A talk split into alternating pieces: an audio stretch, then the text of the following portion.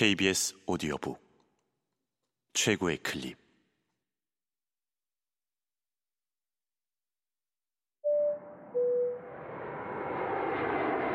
KBS 오디오북.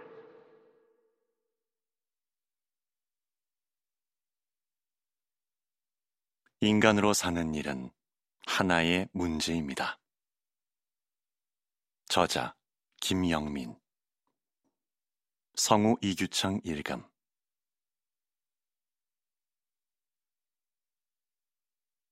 대부분의 사람들은 애써 지하실에 있는 아이를 회피한다. 그러나 지하실의 아이를 직면하는 이들이 생겨난다. 그들은 고통받는 지하실 아이를 보고서 한동안 말없이 서 있다. 한참을 그렇게 서 있다가 그 길로 오멜라스를 떠나버린다. 집에도 들르지 않고 고개도 돌리지 않고 이상한 지하실을 가진 복지사회를 떠나버린다. 혼자 떠나서 다시는 돌아오지 않는다. 이렇게 오멜라스를 견디지 못하고 떠난 사람들은 어떻게 되었을까? 다른 어딘가에 모여 새로운 사회 계약을 만들고 오멜라스와 질적으로 다른 공동체를 건설하는 데 성공했을까?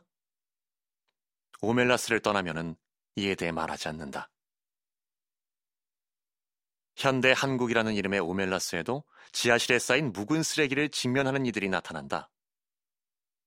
한국 사회의 지하실에 묶여 고통받는 이들을 직면하는 이들이 나타나기 시작한다. 그들은 자살을 통해 한국을 떠난다.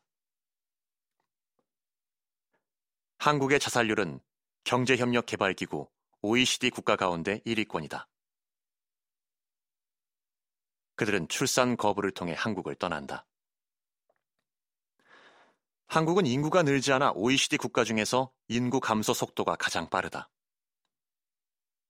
자신이 속한 곳에 미래가 없다고 생각한 순간 마치 이직을 결심하듯이 사람들은 떠난다.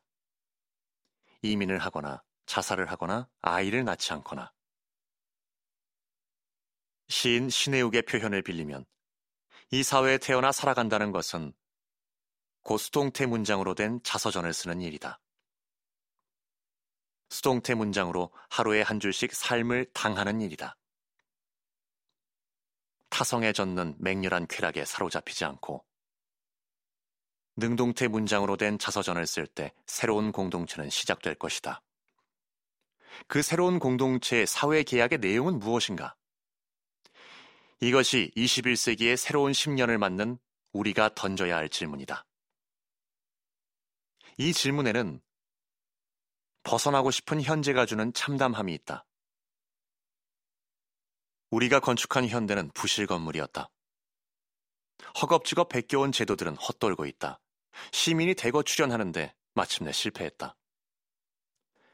자신들이 추구할 공동선을 정교하게 정의하는데 기어이 실패했다. 우리의 성취는 꼭 성취가 아니었다.